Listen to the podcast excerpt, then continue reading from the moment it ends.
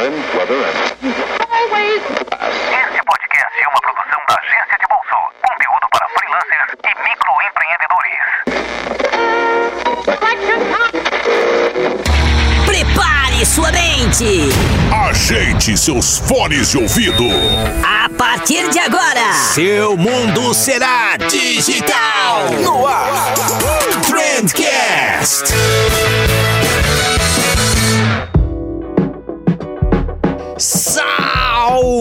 Excelentíssimo ouvinte, seja muito bem-vindo ao melhor podcast sobre comunicação e negócio que você já escutou na sua vida. Eu sou o Vinícius Gambetta, esse daqui é o Trendcast e a minha voz voltou, meus queridos, a minha voz voltou. Ah, como é bom poder falar. e a minha voz voltou para poder tirar as dúvidas de vocês. Sim, a gente recebeu uns e-mails com umas dúvidas muito boas aqui. É, inclusive, eu sempre fico muito surpreso com o nível de perguntas de vocês. Cara, é, é muito foda. Vocês mandam umas perguntas muito boas. E aí, isso fez com que o episódio ficasse. O episódio de hoje ficasse bom demais. É, o Léo e a Manu vão me ajudar nessa tarefa de ajudar vocês. E eu acho que o episódio ficou muito bom, ficou sensacional. É, as perguntas foram muito boas, foi, foi- tudo muito divertido. Cara, vocês vão curtir, escuta o episódio até o final, vocês não vão se, se arrepender. e antes da gente ir pro episódio, eu tenho um recadinho aqui do Estevão Soares, do SMXP. Mano, vocês já ouviram falar no SMXP?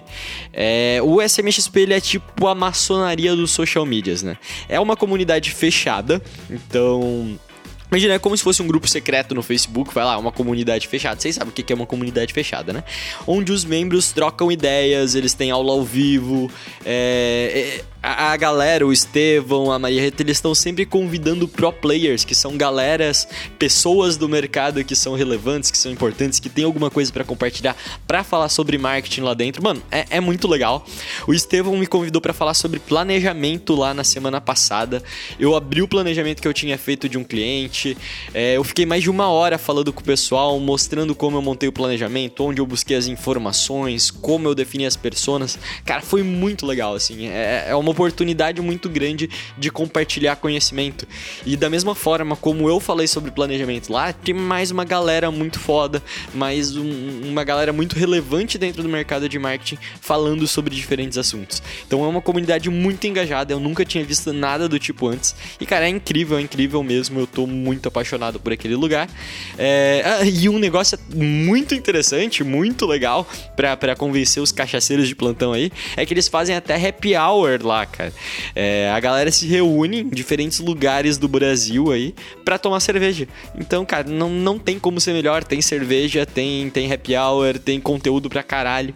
Então, cara, vai lá, smxp.com.br.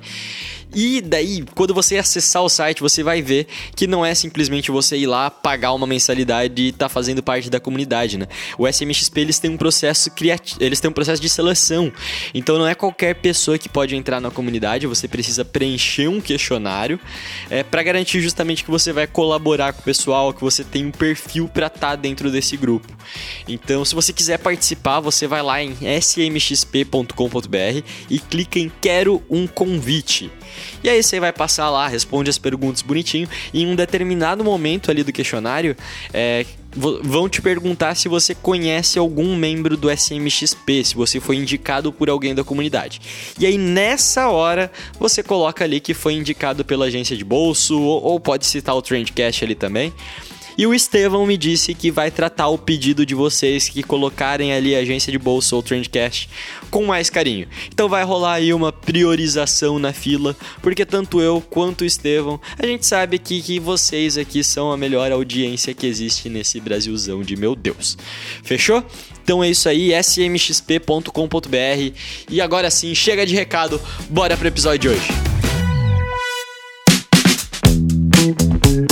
Cá estamos nós então para ler e-mails. Vamos ler e-mails. E, e pra essa difícil tarefa aqui, eu convidei duas pessoas muito especiais. À minha direita eu tenho o professor Leonardo Anésio. E aí, pessoal? E à minha esquerda eu tenho a. É, Manu. Manu, Manu. Manu é só Manu. Manu não é professor ainda. Ai, não, também não serei, pelo amor de Deus. Gente, eu tô rindo muito porque eu não tô à esquerda do Vini. Como assim, pelo amor de Deus? Porque eu não tenho essa, esse dom. Eu não tô nem eu não tô nem perto do Vinícius. Eu adorei esse à minha esquerda. Desculpa. tá, tá à esquerda do meu monitor aqui. Tá bom, vai. Então, gente, eu chamei vocês aqui pra gente ler e-mails dos ouvintes. É, eu sempre fui meio que contra ler e-mails, assim e tal. Eu achava que as pessoas não gostavam muito, mas é o nosso segundo episódio mais ouvido da história do Trendcast. É o episódio que eu li e-mails com a Manu. Então eu trouxe a Manu aqui de novo pra ver se ela segura a audiência. Acho que as pessoas gostam dela. É, porque obviamente ouviram por minha causa. Exatamente. E aí eu trouxe o Léo também, só pra, pra fechar a cota, porque eu acho que com três pessoas fica melhor de gravar. Sim. Obrigado aí pela parte que eu fico feliz aqui. Mas a gente já tem. a- Com a Manu a gente tem alguns episódios aí, a Manu já é da casa. Mas com o Léo a gente tem um episódio sobre sistematizando a criatividade. E eu acho que a gente tem mais algum outro, né, cara? O de inovação aberta. Isso, inovação aberta. É porque criatividade é uma coisa bacana, é uma coisa legal, e aí chamaram o Leonardo pra deixar chato. Chato. Obrigado, Manu. Um abraço no coração da Manu. Pra poder colocar regras, Isso. Pra poder transformar a criatividade em algo exato. O Exato. Léo é o cara que, que deixa as coisas com palavras difíceis que parecem tiradas de um TCC. é o cara mais inteligente do, do podcast, assim. Não, não, Mas não. enfim, vamos lá. Léo, já que tu tá sofrendo bullying, começa daí, cara. Lê o primeiro e-mail que a gente recebeu. Vamos lá então, né? Eu tô me sentindo aqui, só vou abrir umas aspas. Eu tô me sentindo aqui como aquele programa de sábado de manhã que a Xuxa, a Angélica, El- Eliane. Eli- Eliane. Eliana? Eliana? Meu Deus, isso nem existe mais. Ela, ela recebia cartinha dos ouvintes e lia no ar. Eu tô me sentindo. A Eliana. Isso, a Eliana. Exatamente. Finge que a gente jogou várias cartas pro alto agora e tu pegou uma. Qual que é? Primeiro e-mail aqui então da Maria Eduarda Benedetti. Olá, Vinícius. Ouvi agora o podcast de vocês respondendo os e-mails e me arrependi de não ter mandado uma dúvida antes. Hahaha. a, a risada tá ali, eu tenho que ler. né? Como criar uma persona para mercados de ticket médio-baixo? Bares, restaurantes, mercados, etc. Onde eu não consigo ter uma base com dados dos clientes ou enviar questionários que perguntam mais informações sobre eles. É, parabéns pelo trabalho irado da agência de bolso. O que, que vocês acham? Eu acho que irado é um bom termo. Irado é. Fazendo um resumão aqui, se vocês me permitem, ela tem uma dúvida que é como criar uma persona para mercados de ticket médio baixo, médio baixo. E outra coisa que ela tem, ela, ela fala assim, onde eu não consigo ter uma base com dados dos clientes ou enviar questionários. Ela quer formar uma persona no mercado específico, e ela não sabe meio que como começar, como fazer. Como é que vocês fazem aí? É impossível fazer sem pesquisa. Aham. Não precisa necessariamente vir da base de dados dos clientes, mas ah, de alguma forma ela tem que começar. Então, primeira coisa, pesquisa com o cliente que contratou ela. Pergunta absolutamente tudo sobre é, se ele não tem ainda nenhum comprador, se o, o produto ou o bar dele é novo, então vai investigando, tipo, quem que ele quer atingir com qual que é o produto que ele tá vendendo e quem- qual que é o comprador ideal pra ele. É, ela falou aqui de ticket médio, então tem que ter mais ou menos ali um achismo de início, análise de concorrente. Pô, acho que concorrente é bem legal. Exatamente. Então vai lá ver, é, ver o concorrente direto desse cliente e ver quem é que tá comentando, quem é que tá seguindo. É, vai, vai trabalhando com esses dados pra poder já ter uma base. Então já- você já sabe por onde começar, né? Daí vai fazer uma campanha pra divulgar. Pega o carro-chefe do estabelecimento, faz uma campanha ali pra divulgar quem tem interesse naquele produto. Por exemplo, é um bar eu quero vender cerveja artesanal. Então eu vou criar lá é, meu interesse em cerveja artesanal. Eu vou fazer extremamente amplo o meu público e aí vou perder dinheiro ali naquela primeira na primeira campanha. Daí com isso eu vou pegar o dado das pessoas que viram o meu vídeo, a minha foto ou comentaram e aí dali eu vou começar a ter um ter umas informações a mais para começar a montar a minha persona. E aí já deixa cli- já deixa claro pro, pro cliente, né, que é esse primeiro mês é de pesquisa, de conhecimento Você começa a criar a persona com base nas pessoas que mais interagiram com os teus anúncios, né? Você vai vendo quais são os interesses é, similares que as pessoas têm ali e tal. Eu acho que, pô, é super válido. É, e um negócio, basicamente, o processo de criação de persona, ele é criado com base em percepção e observação, né? Então, a percepção, o que o que teu cliente acha que é a persona dele, o que o teu cliente acha que é a persona ideal dele, é, ou, ou como ele percebe essa persona, é, e observação. Pô, ah, teu cliente, ela deu ali o exemplo de, de bar, restaurante. Cara, vai pro, um, pro bar, restaurante com um bloquinho de notas e começa a observar os clientes, como eles se comportam. É mais família, é mais amigos, são mais jovens, menos jovens. E vai fazendo as anotações, né? O ideal seria, obviamente, que você tivesse dados de clientes, se você puder basear em pesquisa e tal. É, dados demográficos dos clientes, acho que, que ajudam bastante, ou eventualmente até mesmo questionários. Ou se você puder entrevistar os clientes, melhor ainda. Mas se não, eu acho que dá para criar boas personas com base em observação. É, observação e percepção, e daí com o tempo você vai refinando, né? Eu acho que é, aqui vale uma observação, é que persona não é aquele negócio que você vai fazer uma vez na vida, colar na parede e aquela dali é a tua persona, né? Você tem que ir mudando e aperfeiçoando e tal. O bom é que o Facebook, muita gente diz que tá doendo, é, tá morrendo, mas ele ainda é um bom banco de dados. tá doendo. Ele tá doendo, tá doendo, tá doendo, tá morrendo. Tá doendo essa minha participação aqui. É, ele tem o que, que, você pode fazer? Pode fazer um, um questionário, um formulário, né? Poucas perguntas para não ficar chato. E pode jogar nos grupos que estão no Facebook da região e pedir pra galera ajudar.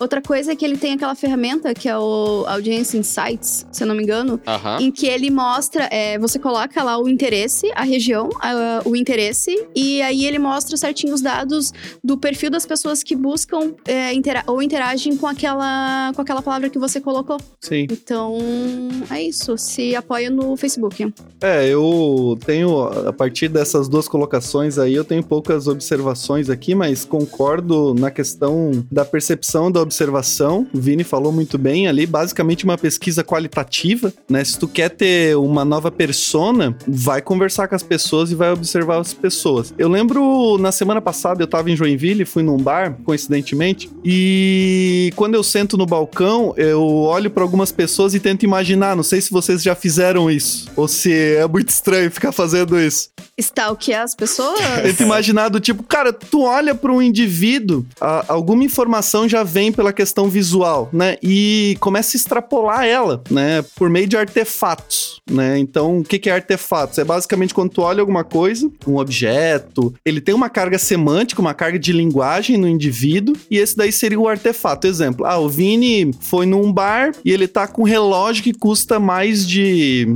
quatro dígitos. Poxa, já tem um, toda uma carga semântica ali que quer me dizer alguma coisa. Pô, já sei mais ou menos qual é a renda do cara, talvez o que, que ele tá fazendo ali. Então começar a explorar isso a partir da percepção e como o Vini colocou muito bem da observação.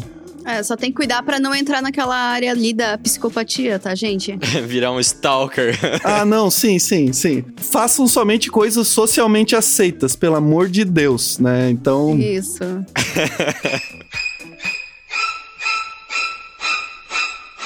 Mas, mas observa.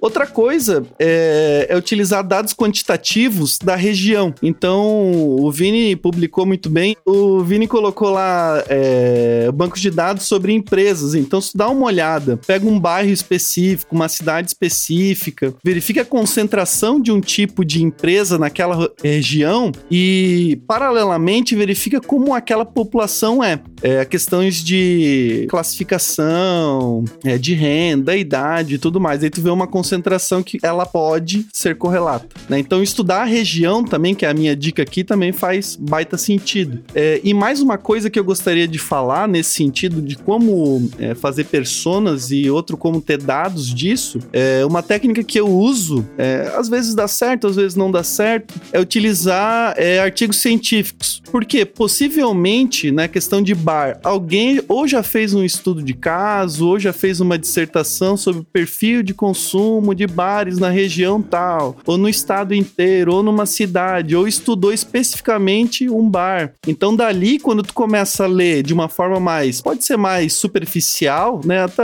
Vai direto nas tabelas, dá uma olhada, dá uma olhada na conclusão. Talvez a tua percepção já mude um pouco e daí pode dar base para observação, porque às vezes a gente observa um artefato, um momento, enfim, não consegue compreender. Quando tu vai tem uma base de de conhecimento, talvez é, tácito, né? Tácito ou explícito. Tácito no sentido eu já vivi aquilo, explícito no sentido de ah, eu li um artigo, li uma revista. A tua observação ela muda. Então acho que seria mais ou menos isso que, que eu poderia contribuir nisso. Perfeito. Acho que estamos. Acho que nós conseguimos ajudar. Como que é o nome da, da moça? Maria Eduarda. Duda, espero que tenhamos te ajudado, Duda. Agora vamos tentar ajudar mais pessoas. Vamos lá.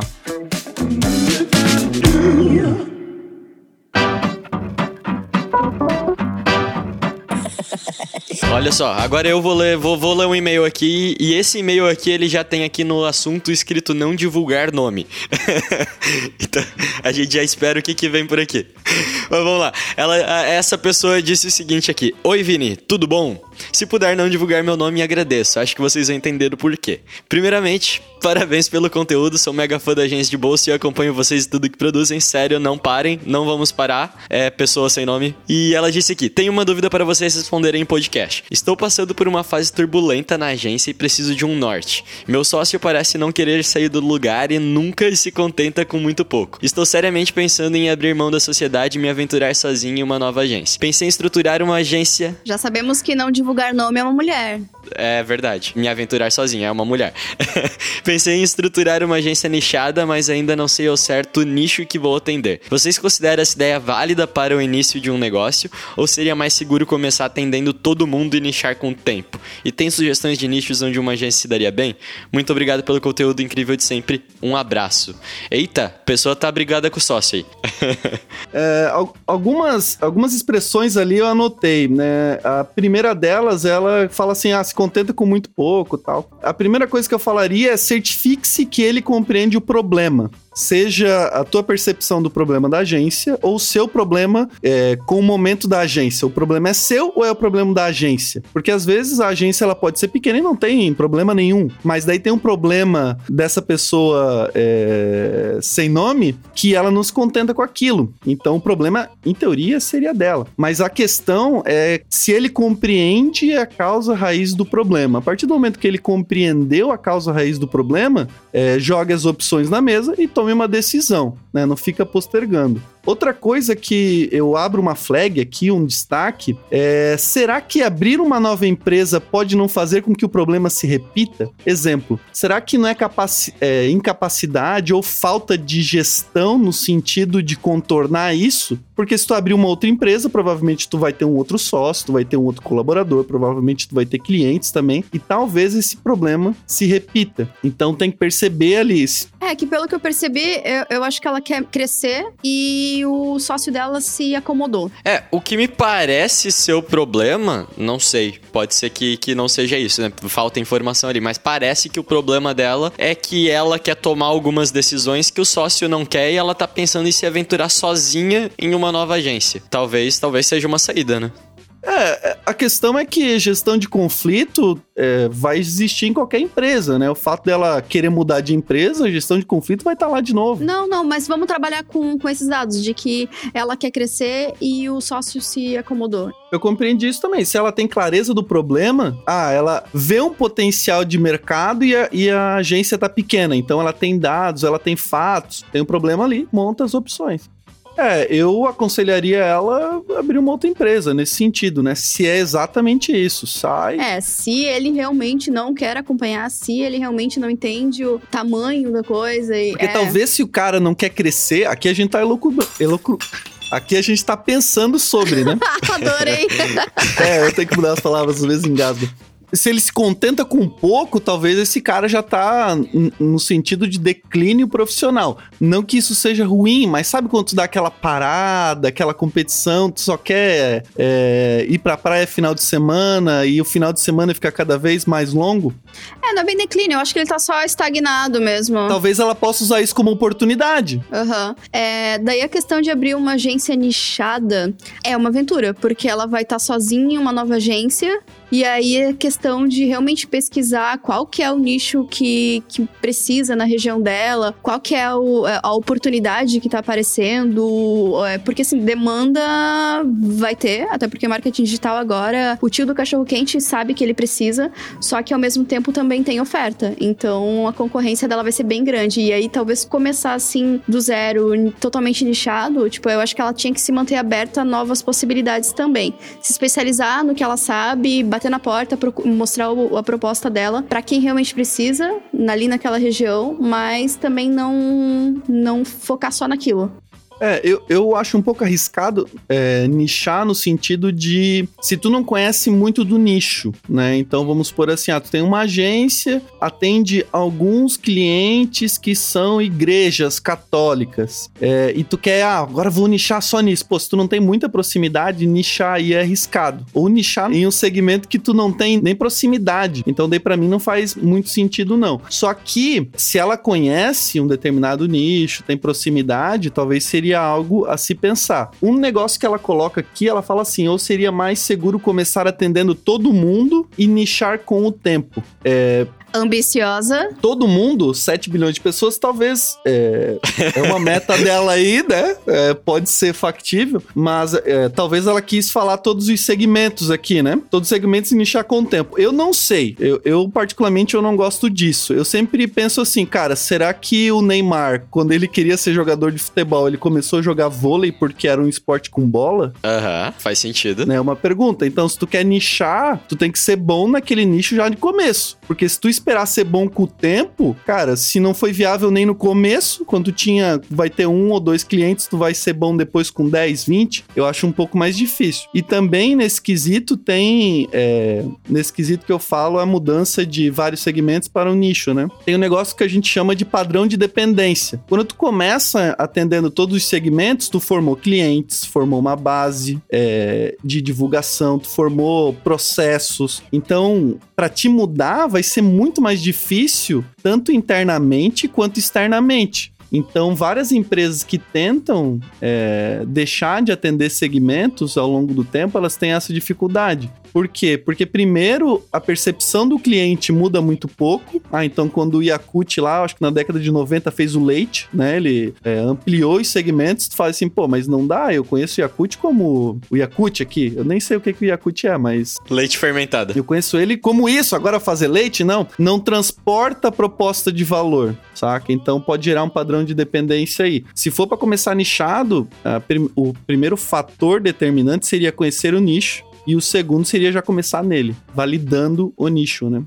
Perfeito. É, eu acho que essa questão de ni- nicho, se hoje eu fosse abrir uma agência, criar uma agência, com certeza seria uma agência nichada. Eu acho que funciona muito bem, mas tem que bater aí. é, a Manu falou isso, né? Tem que pô, ver se primeiro esse negócio tem, tem mercado suficiente, se não é específico demais e sei lá, esse negócio pode ser que não funcione dentro da tua região. E o que o Léo falou de tipo, cara, você tem que manjar da área, você tem que ter uma proximidade muito grande na área, né? É, então, eu recomendaria aqui pra nossa amiga sem nome, é, cara, primeiro ver se você entende dessa área, sei lá, você quer focar no mercado de bares e restaurantes. E começa a criar um networking forte nessa área. Porque se você for é, desbravar sozinho esse mercado, é importante que você tenha contatos, você conheça os donos das empresas, você saiba por, por onde começar, né? Um outro problema que eu vejo quando, é, quando começa, assim, eu acredito que ela não vai começar com 10, 20 funcionários aí e várias mentes pensando pra ela. É, é que se for atender vários bares e restaurantes, por exemplo, ela vai pensar em cada um deles, eu acho que vai ficar meio escassa a questão da criatividade. E eu acho que, sei lá, ela vai pegar concorrentes próximos e não sei, vai, vai rolar algum tipo de, de, de treta ali no meio do tipo, vão saber que, ah, você está trabalhando a mais para pro meu concorrente, fazendo uma arte melhor para aquele, vai ficar um pouco injusto, entende? Talvez isso acabe complicando um pouquinho na hora da criação. Então também é um problema que ela vai ter depois, né? É um bom ponto. Ver se o, ver se o mercado comporta, né? É, esse nicho, né? Porque ela tem a questão de é, limitação geográfica ali, que é serviço, né? Então, se for uma região que não tem muito desse nicho, ela vai penar mesmo. É, vai depender completamente do nicho que ela tá atendendo, né? Tem nichos que se comportam muito bem e não teriam problemas nenhum com isso. Por exemplo, na, na agência a gente atendia várias cervejarias. Pô, cervejaria é, é- é um nicho de mercado onde a galera super se ajuda, não tem problema de, de concorrência e tal. Então é, é um nicho bem mais tranquilo de se trabalhar. Mas você vai trabalhar com bares restaurantes, sei lá, pessoas que se odeiam, lojas que os donos se odeiam na mesma região, é complicado. É, mas a gente deu uma sorte aqui na agência porque a cervejaria que a gente atendia atendia, uma era de uma cidade, a outra de outra cidade, e a terceira era meio que um boteco que revendiam todas as cervejas, então, tipo, eram públicos um pouco diferentes, uma linguagem diferente.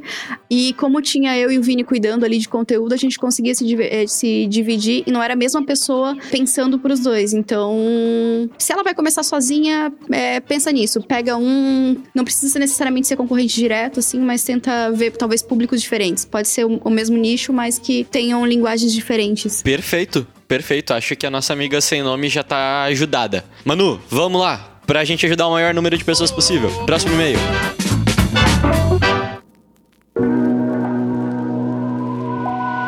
O nome difícil veio pra mim, peraí. Emerson Schweroff. Ah, não é tão difícil, não. Schweroff. Olha, ele é pertinho daqui. Xanxerê, Santa Catarina. Emerson Xeroff de Xanxerê. Isso aí, é um trava-língua. Meu nome é Emerson, tenho 29 anos e sou proprietário de uma agência aqui em Xanxerê, no oeste de Santa Catarina. Minha pergunta é: eu tenho dois clientes que querem que eu comece a produzir conteúdo no TikTok para eles, porque eles ouviram falar que o negócio tá bombando. Mas a produção de conteúdo para essa rede foge completamente do meu processo. Devo mesmo investir numa nova linha de aprendizado ou não vale a pena? Se não valer, como eu explico isso pro meu cliente? Agradeço a ajuda. Cara, é Boa pergunta. É, é, é muito típico de cliente isso, né? O, o cliente ouviu alguma matéria no jornal do almoço, assim, falando sobre alguma coisa e ele vai procurar a gente. Cara, mas eu acho que tá faltando comunicação aí. O cliente, ele não tá entendendo o que, que o Emerson tá fazendo ali, né? É, e eu arriscaria, eu apostaria aqui que o Emerson talvez não tenha apresentado um projeto aí de médio ou longo prazo para esse cliente. E aí é natural que o cliente, ele vá pedindo coisas aleatórias, assim. É, eu acho que dá para resolver isso muito... Não vou dizer que é fácil, mas daria para resolver isso com comunicação, assim. Alinhar as expectativas é, para ver o que, que realmente faz sentido ou não pro cliente, né? Eu acho super legal você aprender, é, você, você ver o que, que é o TikTok, entender como que é o funcionamento da rede e tal, mas colocar pro cliente só porque ele tá pedindo ou só porque tá na moda e ele escutou uma matéria do Fantástico falar sobre isso, eu acho que é cilada. Eu acho que não faz sentido. É, se você tem uma marca que se comunica com o público do TikTok e tal, aí vai fundo, mas para, senta com o cliente, é, define como que seria feito esse processo, como que vocês poderiam fazer esse teste, joga limpo com o cliente, fala, ó, nunca testei antes produzir conteúdo para essa rede, a gente pode pegar vocês como uma cobaia aqui, mas faz um planejamento, alinha as expectativas, se comunica com o cliente, eu acho que é importante.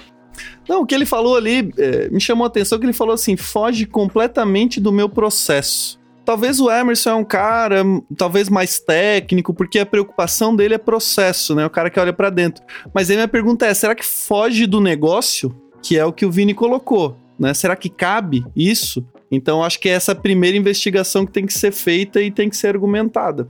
E outra coisa que ele falou aqui, devo mesmo investir numa nova linha de aprendizado. Não sei o que, que ele quis falar com nova linha de aprendizado ali, mas uma, uma questão que. Talvez aprender a utilizar o TikTok. Uma nova ferramenta. Eu acho que o que ele quis dizer ali é que ele, por exemplo, você vai começar a anunciar no Facebook, é, você tem que. Tem, tem uma curva de aprendizado aí, né? Que você tem que passar. Acho que isso que ele quis dizer. Ele vai ter que aprender a utilizar o TikTok para poder fazer isso para os clientes. Não sei, é, é leviano falar, né? Mas como tu comentou ali, comunicação. Me pareceu que ele foi um pouco reativo no sentido de já não ter falado isso pro cliente, né? Do que tá acontecendo, mesmo que não for aplicar, né? Ah, tá acontecendo isso daqui, agora tem o Snapchat, a gente não usa por causa disso. E outra coisa, uma nova linha de aprendizado é que é, tu deve investir, né? Mesmo se não for usar ou não, porque tu só vai saber se aquilo dali faz sentido para outros clientes ou para esse se tu aprender, né? Talvez um aprendizado mais empírico no começo ali, tentar usar internamente, tentar usar pessoal primeiro, tentar ver como é que se comporta, mas investir na linha de aprendizado, eu acho que é, eu acho que deveria. É bem como, como o Léo falou, porque essa questão de, de marketing digital muda tudo tão rápido e tem tanta coisa nova vindo, e provavelmente já tem uma agência em Xanxerê que tá aprendendo isso. Então, mesmo que ele não vá usar com esse cliente específico porque não cabe por causa do público dele, é, é, é, um, é um conhecimento que tá agregando valor ali para ele. Então, é, faz, cria, cria um perfil para a própria agência, um, um perfil pessoal, vai brincando, e, e aí realmente quando, quando fizer sentido, e aí já começa a testar a, a ferramenta como forma de, de divulgação do, do produto. É, e o que ele tem que entender também é que não é nenhum bicho de sete cabeças, né? Porque se, se a gente for pensar, é só uma ferramenta nova e vai aparecer ferramenta a cada seis meses diferente e a gente, tipo, é isso aí, marketing digital é isso, né? Aham. É, mas a base ele sabe. Então, se você trabalha com comunicação, você sabe se comunicar, você sabe vender um produto, você sabe usar o gatilho certo, você sabe como fazer com que isso não pareça uma publicidade para se comunicar de uma maneira mais pessoal com as pessoas. É só questão de adaptar tudo que você já sabe, tudo que você já faz no- nos stories do Instagram para esse formato de conteúdo que é o TikTok, né? Até porque todas as ferramentas que estão aparecendo, elas são muito autoexplicativas. Então é muito fácil você aprender. O que vai fazer diferença é a qualidade do conteúdo que tu tá inserindo. Boa. Tu acha que eu tô aqui só pra comer, eh, comer merenda? Eu só ia falar que o TikTok, pra mim, ele é uma, ele é uma linguagem diferente. Eu acho que o, o mais difícil de aprender ali é a linguagem daquele conteúdo, né? Leonardo, você não sabe mandar emoji. Eu não sei, e não mando, eu não mando emoji. Eu sou do. Eu mando tudo escrito. Eu mando tudo escrito, eu não mando. Então, o Leonardo, ele tá aqui nesse episódio pra fazer a gente parecer inteligente, porque ele usa palavras rebuscadas. Mas ele não sabe mandar emoji. Não caiam nessa. Eu aprendi esses dias a usar sticker. Meu Deus. O Léo definitivamente não é o público-alvo do TikTok, Léo. Mas eu tenho. Aí aí que tá, quando lançou, eu, mesmo não sendo público-alvo, eu fui lá, fiz o meu perfil. Tem várias redes sociais que eu gosto e são diferentes. Tem uma que chama Futur, que é meio que investimento em, em coisas que pode acontecer ou não. Não uso é, corriqueiramente, mas é, o fato de ter gastado uma meia horinha, uma horinha brincando com ela, entendendo a linguagem, pode ajudar tanto ele argumentar que não faz sentido, quanto pra experimentar depois, né? Claro, né, cara? É, eu acho muito errado se você trabalha com marketing digital, o TikTok tendo sido a rede que mais cresceu em 2019, você no mínimo não ter baixado o aplicativo. Mesmo que você não venda esse produto, tipo, você ter baixado o aplicativo, ver como é que funciona e tal, pra que numa discussão, ah, esse assunto pintou, o cliente falou sobre isso, você, você tem a bagagem, né, pra, conversar com ele, pra argumentar, pra falar, ah, isso daqui é legal, isso daqui não é, eu acho que não vai funcionar pra gente por causa disso, disso, disso. Cara, se você não tem ainda, baixa. Baixa que uma hora você vai precisar.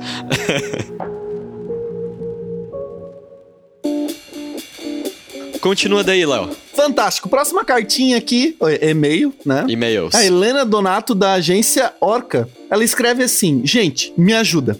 Seguinte, tem um cliente que simplesmente não liga para o conteúdo que eu produzo nas redes sociais dele, mas sempre que tem oportunidade tá reclamando que não tem seguidores e que as vendas estão baixas. é muito cliente. Acho que todo mundo já passou por isso, ela escreve. Eu tenho certeza disso.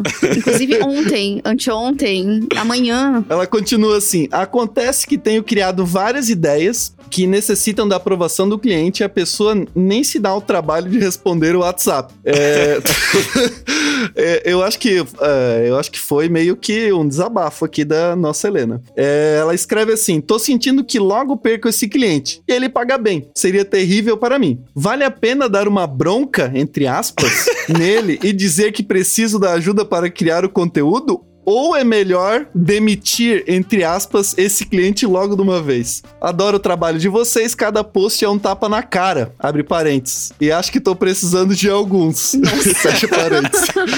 Continue com os conteúdos incríveis. Continuarão. É isso que a nossa Helena escreve. O que, que vocês acham? Gente, não, é- ela definiu certinho a- o dia a dia de todas as agências desse país. É complicadíssimo. Eu acho, ela perguntou se, se, ela, se valia a pena dar uma bronca. Eu acho que cabe uma bronca, mas com respeito. Uhum. Já que ele não responde no WhatsApp, primeiro que eu acho que não rolou aí um certo planejamento a longo prazo, né? Pra, pra poder pegar certinhos objetivos e tudo mais. Mas marca uma conversa, pessoalmente, não por WhatsApp. E aí chega lá e fala: olha, olha o que o teu concorrente tá fazendo, olha esses números. E aí tem uma conversa franca, vê se ele consegue te passar talvez o faturamento dele, qual que é o objetivo dele, o quanto ele gostaria de crescer. E deixa bem claro que beleza, para eu crescer isso nesse mês, eu preciso disso de investimento e eu preciso soltar esse conteúdo aqui e eu preciso saber com quem eu tô falando, então eu vou precisar dos teus dados, eu vou precisar saber quem é que tá frequentando, comprando teu produto, comprando teu serviço, para eu conseguir montar, porque senão realmente a gente vai conseguir, vai continuar assim. Eu acho que mais uma vez aí tem, tem uma falta de comunicação, uma falta de alinhamento de expectativas muito grande, né? Será que eu vou, eu vou jogar a ideia no ar aqui? Será que vale um curso de comunicação pra agência? Cara, eu acho que, que faz sentido. Um curso de comunicação com o cliente, assim, né? Como, como trocar ideia com o cliente. Mande, mande a sua cartinha pra gente, ca- depois a gente deixa a, ca- a caixa postal se você acha que vale. Fechou. Cara, mas eh, tem um exemplo muito bom nesse, nesse caso, né? A gente trabalhou aí seis anos, né, com a agência de publicidade. E, por exemplo, tem, tem um trabalho que a gente sempre terceirizou, é muito que é o trabalho de fotografia. Então a gente contratava fotógrafos pra irem nos lugares e tirarem fotos, né? E a gente já lidou com todos os tipos de fotógrafos. E daí, por exemplo, te- te- tem um caso muito emblemático que a, sei lá, a gente tem um cliente que é um restaurante e a gente foi lá e contratou um fotógrafo pra eles. Tem um fotógrafo que ele vai lá, ele chega basicamente sem avisar nada pro, pro cliente e fala: Ah, me dá aí um lanche e tal, tira umas fotos ali e já era. E é isso daí, normalmente as fotos ficam ruins e o cliente simplesmente aceita aquilo dali. E tem um outro tipo de fotógrafo que ele vai lá e ele faz uma lista de exigências gigante, tipo, ah, eu quero que durante a sessão tenha disponível um chefe de cozinha pra me auxiliar, eu quero que tenha os ingredientes tal, tal, tal, tal, eu quero que o estabelecimento esteja fechado durante a sessão de fotos. Ele faz uma porrada de, de exigência e o cliente aceita e as fotos saem uma beleza. E normalmente esse cara cobra muito mais do que o primeiro cliente, né? É, mas o que, que eu quero dizer, né? O cliente ele aceitou, ele aceita os dois casos, porque não é obrigação do cliente saber o que, que precisa ou o que, que não precisa. É, é obrigação do profissional informar o que, que ele vai precisar, é, ele ser duro com isso, tipo, ó, pra eu te entregar. É, é o que a Mano falou, ó, pra eu te entregar o resultado, que, que, que é o resultado que eu me proponho, é, eu vou precisar disso, disso, disso. E aí o cliente ele aceita, ele tende a aceitar isso porque ele não é a força inteligente aí, né? Não é ele que, que detém o conhecimento intelectual pra chegar no resultado. É por isso que ele tá te contratando. E aí eu acho que falta esse negócio de comunicação mesmo, de, de ser um pouco mais firme. É, se não tem essa imposição, você acaba virando uma pastelaria só fazendo por fazer, sem objetivo nenhum, e eventualmente ele vai acabar saindo. Ele não vai nem se demitir, ele vai ver que não precisa de você, porque ele não tá crescendo. Exatamente. Eu acho que com um cliente que já tá na casa, que eu, é, ela falou que ela, é, ela tem esse problema com um cliente específico. Né? Eu acho que é um pouco mais difícil de você reeducar esse cliente, mudar a maneira como, como ele trabalha contigo, né? É, mas se não tiver mais jeito esse cliente e tiver que amputar esse cliente, acho que não tem problema, mas se policia pra que isso não aconteça no futuro. Mas ela sempre pode, pode jogar um migué ali, né? Ao invés de chegar assim, olha, temos um problema, falar assim, olha, eu estava pensando aqui, a gente fez uma pesquisa lá na agência, eu peguei esses dados aqui, e aí é isso, o marketing muda o tempo todo, e agora a tendência é essa, e aí eu quero que a, a linha de comunicação agora seja tal. O que, que você acha? Com isso a gente vai conseguir tal resultado. Pronto, tipo, não, não necessariamente pode ir pelo outro lado da bronca, né? É, ou ela pode mandar aquele clássico também, é o problema não, não é você, o problema sou eu. tipo, eu não, não alinhei as expectativas antes, ou eu não deixei claro isso e eu preciso disso agora. Tipo, ah, joga a culpa pra. joga a responsabilidade pra cima de você e chama o cliente pra uma conversa. É, eu particularmente acho ali, como o Vini comentou do canal de comunicação, da comunicação em si, eu penso sempre no canal, né, que tu usa. A primeira pergunta é, pô, será que o WhatsApp é uma boa ferramenta? Será que ele, né, qual é o intuito dela? Tu conversa coisas aleatórias com ele, pede aprovação no mesmo canal de comunicação? Não sei, foi acordado esse canal de comunicação para isso? E na comunicação em si, né, quando tu, ah, tu pede uma avaliação, uma aprovação, eu acho que é deixar bem claro, talvez ela já faça isso, o que ela espera com aquilo, né? Qual é o timing que ele tem para responder, qual é o timing que tu tem para fazer as alterações, é, meio que fazer um, a gente chama de acordo de nível de serviço, né? Então, ah, eu tô te mandando agora, tu pode ver as tuas alterações, eu vou conseguir mudar em três dias, em dois dias, e é assim para todo mundo. É um acordo de nível de serviço que muitas empresas já fazem no contrato. Né? Então, é, se isso ficar bem estabelecido, não tem problema nenhum. Porque a partir do momento que o cliente rompe esse acordo de nível de serviço, muito possivelmente lá tem uma penalidade para ele. Daí tu nem precisa dar bronca, né? Tu só chama o acordo no início e fala assim, cara, tu aprovou na segunda, a aprovação é na sexta, agora vai entrar só pra semana que vem. E esse tipo de coisa vai meio que ensinando ele a não fazer isso de novo, né? A não assim, aprovar, ou pelo menos educar, né? E outra coisa é quando tu se comunica com o cliente, é, justificar qual é o impacto daquilo, positivo, né? Ah, eu fiz essa peça aqui, o que que tu espera com isso? Qual é o teu objetivo de negócio para te fazer isso? Ah, eu fiz essa coleção de peças aqui, eu quero atender o público tal, eu penso em aumentar tantos por cento de seguidor, eu tô pensando isso daqui como objetivo de negócio, não como objetivo eh, de design em si. Porque de design o cliente contratou, né? Se ele soubesse ponderar, fazer, é, ele mesmo fazia. E outra coisa é, é sempre falar o impacto, né? Se isso não acontecer até tal data, o que que isso impacta? Né? Sempre tem um impacto. Tem um objetivo de negócio e o impacto, né? Sempre esse trade-off entre o positivo, o que eu quero, né, com essa peça, e o impacto disso. Muito possivelmente o impacto vai fazer com que ele eduque e comece a usar os canais devidos e fazer no time devido. Obviamente vai ter as arestas aí que ou urgências que vão surgir, mas dele não vira algo mais sistêmico, né? Perfeito. Palavras bonitas novamente em voz de Leonardo Anésio. Obrigado. Acho que, que a Helena foi, foi devidamente ajudada. Acho que tá, tá respondida. Vamos pro próximo e-mail? Já tá respondido, Helena? Vamos esperar o retorno da Helena no próximo episódio de leitura de e-mails daqui seis meses.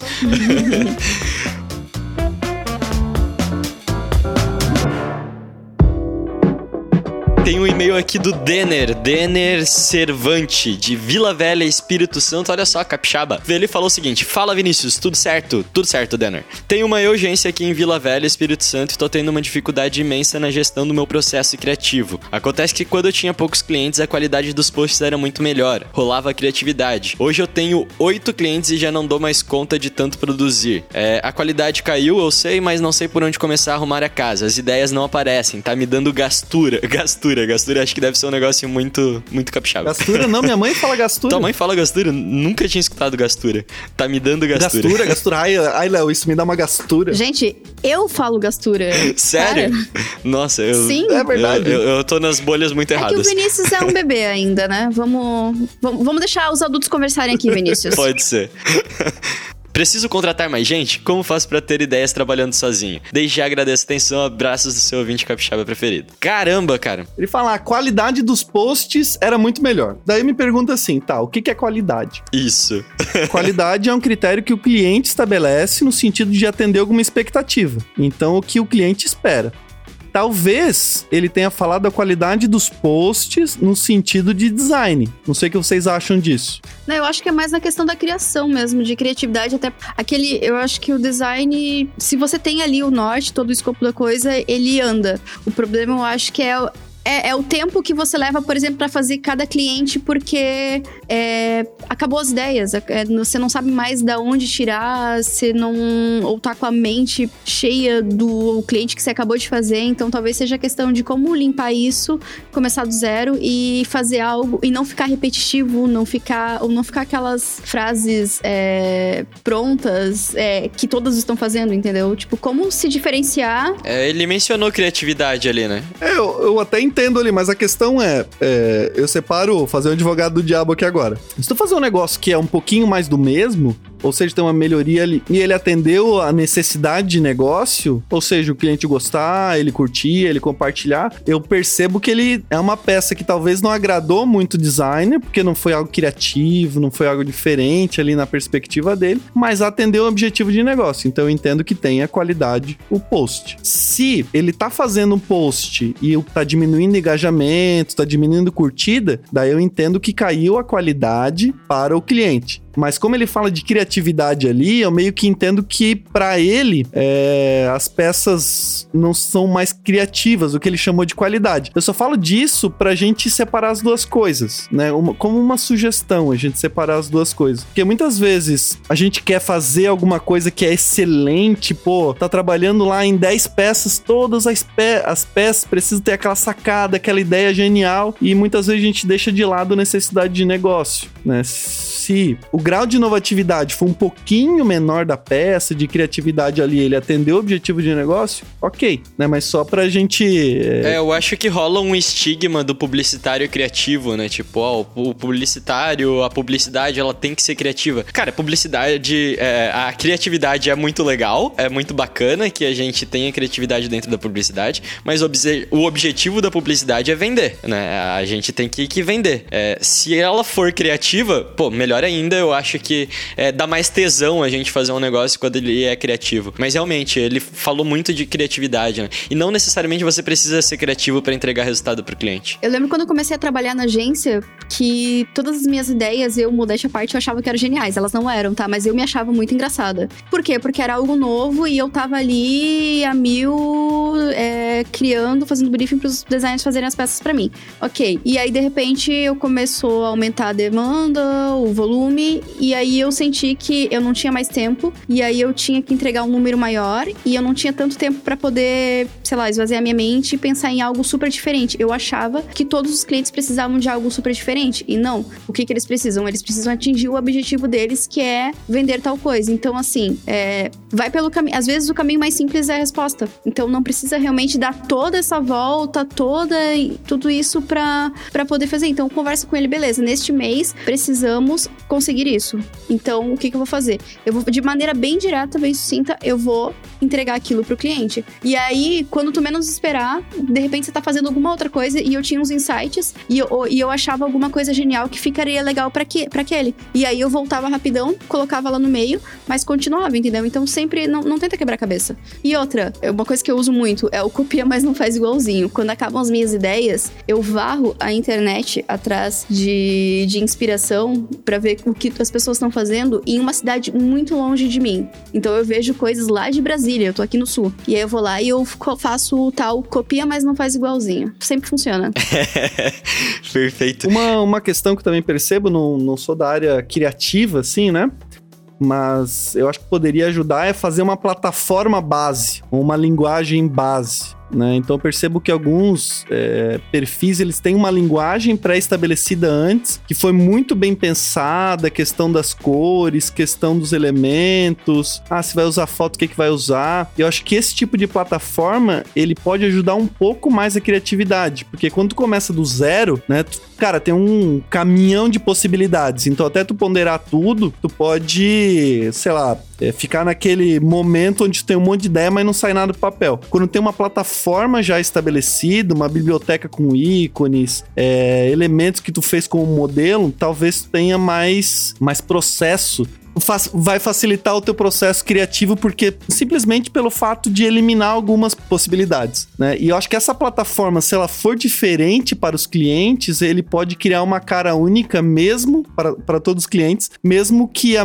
a, a ideia seja a mesma para todos. Ou seja, se a plataforma é diferente e a ideia é a mesma, ele ainda vai ter uma peça um pouco diferente, ou seja, tem um grau de criatividade ali para cada um. Né? Não sei se foi bem entendido. Ah, tem uma plataforma que só usa ícone de um jeito, o outro usa imagem, mas tem uma ideia de passar essa mensagem que pega um meme. Pô, como é que eu vou fazer isso com imagem? Como é que eu vou fazer isso com ícone? E eu acho que dá para fazer isso com a produção do, do conteúdo especificamente, né? Com o objetivo do teu conteúdo. É, então, muitas vezes, eu produzo conteúdo hoje todos os dias, né?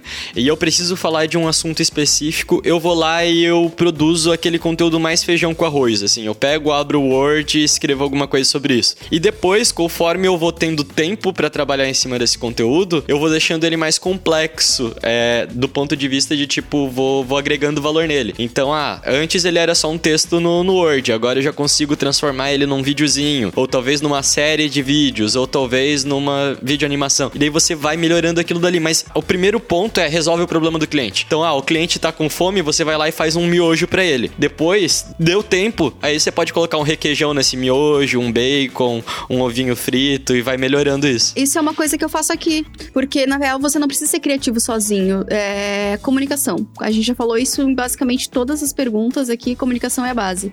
Você vai com o cliente fala: Poxa, esse mês é, tem camarão aqui no estoque, eu preciso vender camarão. Beleza, então a gente vai fazer tudo meio que em volta do camarão. É, em fevereiro tem carnaval, eu vou lá e falo direto ao ponto: promoção, camarão.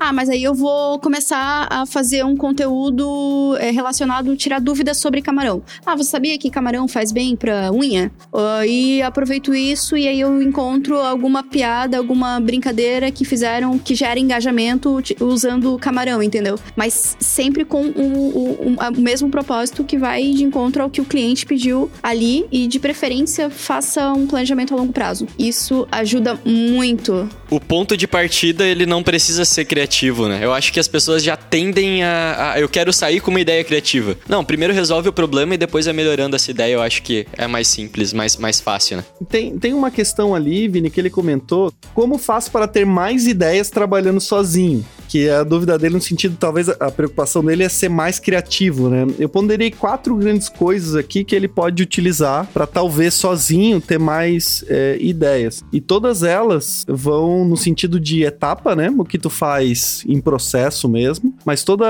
elas vão originar do aprendizado. Que é a primeira questão, como tu adquire novos conhecimentos, né? Se tu lê várias mídias, é, adquire vários tipos de conteúdo, isso vai ajudar estudar. Então a pergunta é como você adquire conhecimento. A segunda é como tu assimila esse conhecimento no sentido de interpolar ele, né? No sentido de conectar um, uma revista que tu leu, que tinha um artigo lá com uma outra ideia. Como é que tu consegue fazer isso? Uma grande dica aqui é tu escrever mesmo, né? Tentar fazer, é, sei lá, cria um post no um blog no Medium ou abre um bloco de notas e tenta fazer um resumo de três, quatro ideias que tu tem. Isso vai auxiliar na criatividade, porque ela é basicamente basicamente isso, né? O encontro de ideias menores. A terceira coisa é como tu transforma isso. E a pergunta é: tu conhece as ferramentas que tu tem no sentido de ser excelente nelas? Tu sabe usar as ferramentas? Ferramentas que eu digo tecnológica mesmo, processos, coisa nesse sentido. Tem algum um framework, alguma,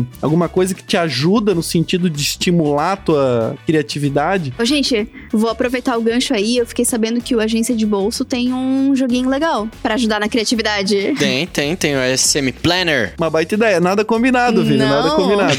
é uma baita ideia no sentido da transformação. E daí já fica analogia, se tu não tiver conhecimentos diversos, se tu não conseguiu assimilar, é... o card, o planner vai ajudar muito, mas ele vai ajudar muito pouco no sentido que ele poderia oferecer, né? Então... Vai ajudar muito. O Leonardo não sabe o que ele tá falando. não, é, porque primeiro precisa ter conhecimento, né? Adquirir fonte de conhecimento, assimilar ele para segundo, terceiro transformar. E o quarto é explorar economicamente, né? Que ele é do tipo assim, cara, esse, essa peça aqui que eu tô fazendo, ele responde a um objetivo do negócio, ele tá conectado com o cliente, é isso que o cliente quer, sempre na ótica do mercado nessa etapa, né? Tentar explorar eles. Ah, vou usar o TikTok. Pô, é isso daí o mercado quer. Ah, o mercado quer, tá? Então o que, que eu posso usar para fazer vídeo lá, transformação e assim vai. Então basicamente seria essa minha dica em quatro etapas básicas aí tentando responder essa pergunta. Cara, eu acho que a gente conseguiu ajudar bastante o, o Denner. É, a gente tinha mais um e-mail na nossa lista, mas eu vou parando o episódio por aqui, porque a gente não pode passar esse episódio muito mais de, de uma hora aqui, senão a galera que faz academia fica puta, porque eles escutam o episódio na academia e aí eles têm que ficar mais tempo na esteira para poder escutar o episódio. tá, então é só, é só porque eu ia ler esse último e-mail, né? Olha o bullying. Culpa do Leonardo que não para de falar. Desculpa, Meu desculpa, Deus. gente. O editor pode cortar minhas partes aí. No, as partes que eu falo. Foram, foram, foram partes inteligentes.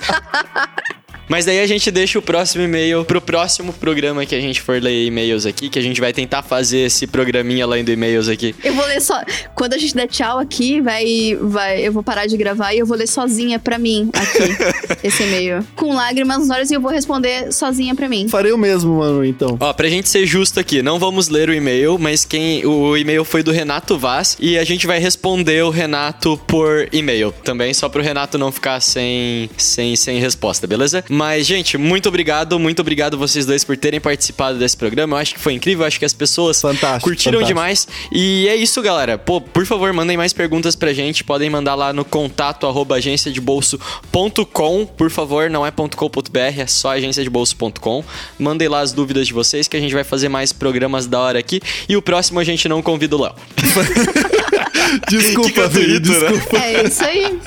Tá, o Leonardo não vai se despedir. Tchau, gente. É isso, Tchau, gente. Um abraço pra vocês. Era uma persona muito engraçada, não tinha dado, não tinha nada. Olha como eu tô poética, gente. Este programa foi uma produção da True Trend. Publicidade de trás pra frente. Esse podcast foi editado pela BZT,